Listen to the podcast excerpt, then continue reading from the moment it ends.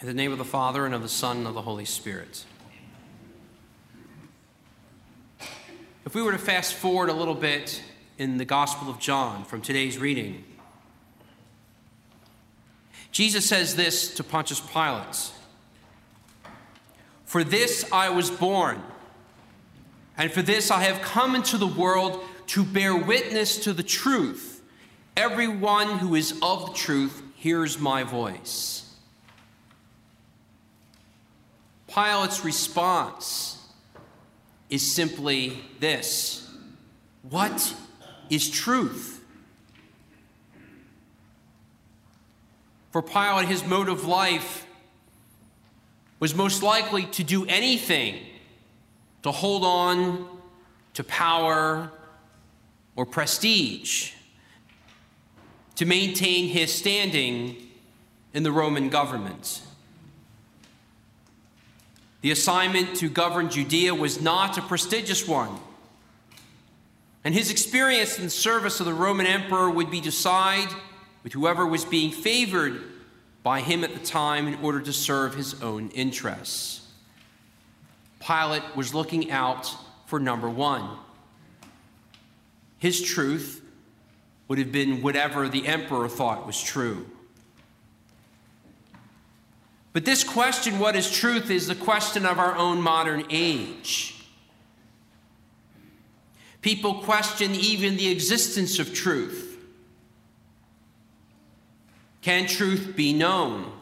Can it be experienced? Is it possible that I can have my own truth and someone else can have theirs? What we are experiencing today is a challenge to Christianity, to the Christian and Catholic way of life, where the way that we live is being seen as outdated. Not modern, not up with the times. Some might look at the Catholic way of living and say that's oppressive. How can a person live that way? And we see that support of traditional morality is now subject to persecution, active persecution. Chief executive officer of Mozilla, the software developer. Some of you might have that software on your, as a browser, internet browser. He was forced out of his position because he supported traditional marriage, causes that would support marriage between a man and a woman. How controversial should that be? To be pro life is to be seen as one who is an oppressor of women, the rights of women. To claim that there is truth is seen as being discriminatory against other people, against other religions and philosophies. This, of course, is in stark contrast to the claim of our Lord in the upper room, Jesus is telling the apostles of his forthcoming passion, death, and resurrection. Philip asks, How can we know where you were going? How can we know the way? It's a very interesting question because the apostles just spent three years with our Savior. They experienced his divine virtue and holiness. They have seen his miracles. They have heard his preaching. They heard him say, If any man would come after me, let him deny himself and take up his cross and follow me. They also heard him say, For this reason the Father loves me, because I laid down my life that I may take it again. No one takes it from me, but I lay it down of my own accord. I have the power to lay it down, and I have power to take it again. They heard our Savior prophesy his passion, death, and resurrection. St. Matthew wrote, From that time, Jesus began to show his disciples that he must go to Jerusalem and suffer many things from the elders and chief priests and scribes, and be killed, and on the third day be raised. And we see even then Peter, in that very same chapter of Matthew 16, attempted to rebuke the Lord, rejecting that he had that Christ would have to suffer, die, and rise for our salvation. It seems amazing that Philip would even ask this question. It seems as if the apostles were deaf to what Jesus had been trying to tell them all along. Jesus' response to Philip is I am the way and the truth and the life. No one comes to the Father except through me. Jesus is life itself. He possesses the fullness of the Godhead. The apostles saw how he brought life to many who were sick. They even witnessed him raising Lazarus from the dead. Jesus is truth itself. We profess that it was through the Son of God that all things were made. We see how creation is imbued with a wonderful intelligibility and complexity, reflecting the infinite love of God for mankind. The Son of God, having become man, is the way because he lives the truth in every moment and revealed it to the disciples each and every day of his earthly life. the Lord reveals to us that to stand for truth, to stand for authentic love, to stand for Him, means that we too will undergo suffering and even persecution.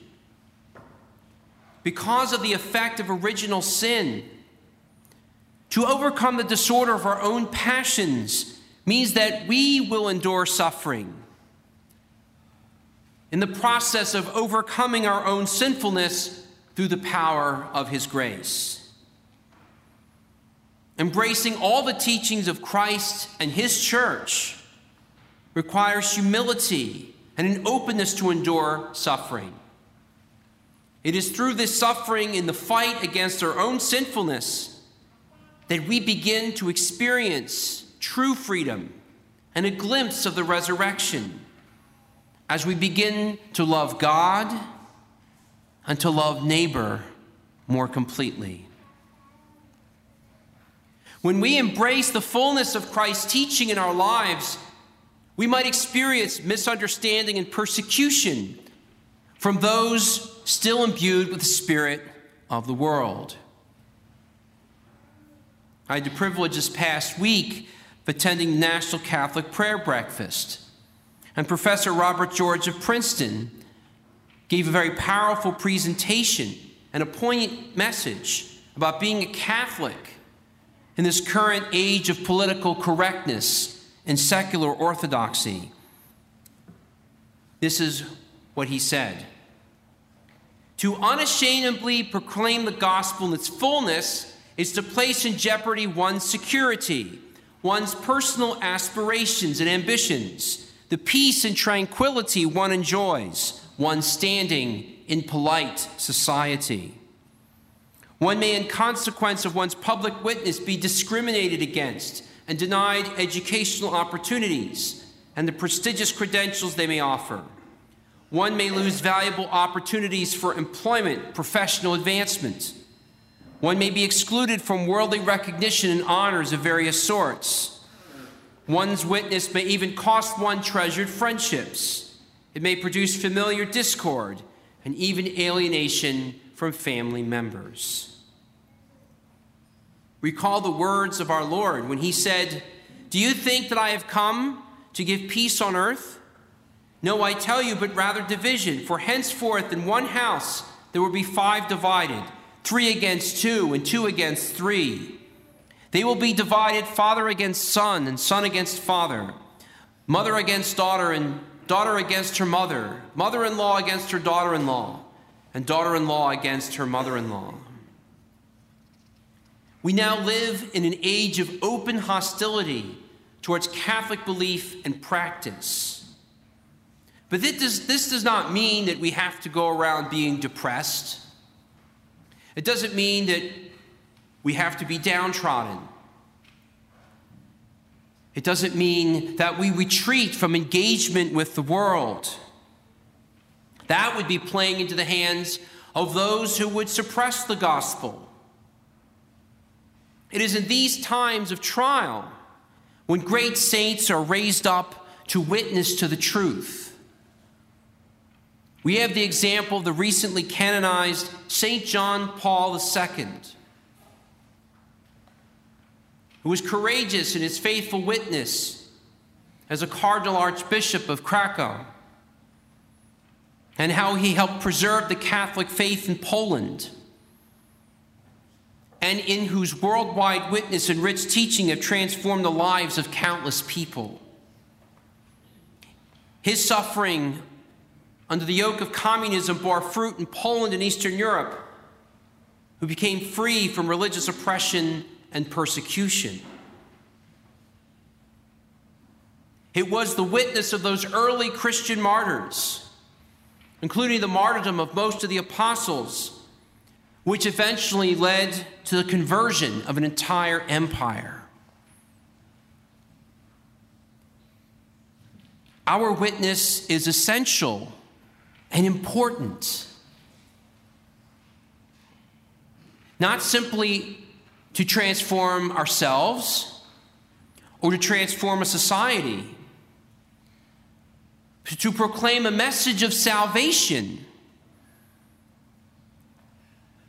to proclaim the truth that God has a plan for each and every one of us.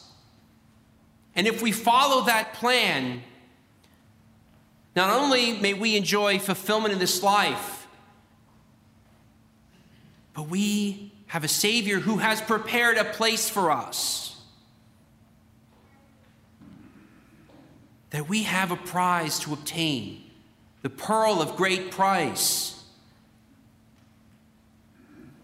to obtain the resurrection of the body, to join with Christ in the resurrection, to live eternally in union with the Holy Trinity. That is what we are striving for. That is the love that we wish to proclaim. That Christ died for our sins and rose from the dead so that we might have life and have it abundantly. Therefore, let us not retreat from the cross. Let us not retreat from the gospel, so that our faithful witness is a part of the mystical body of Christ will bring even those who oppose us to conversion and the life of the resurrection. In the name of the Father, and of the Son, and of the Holy Spirit.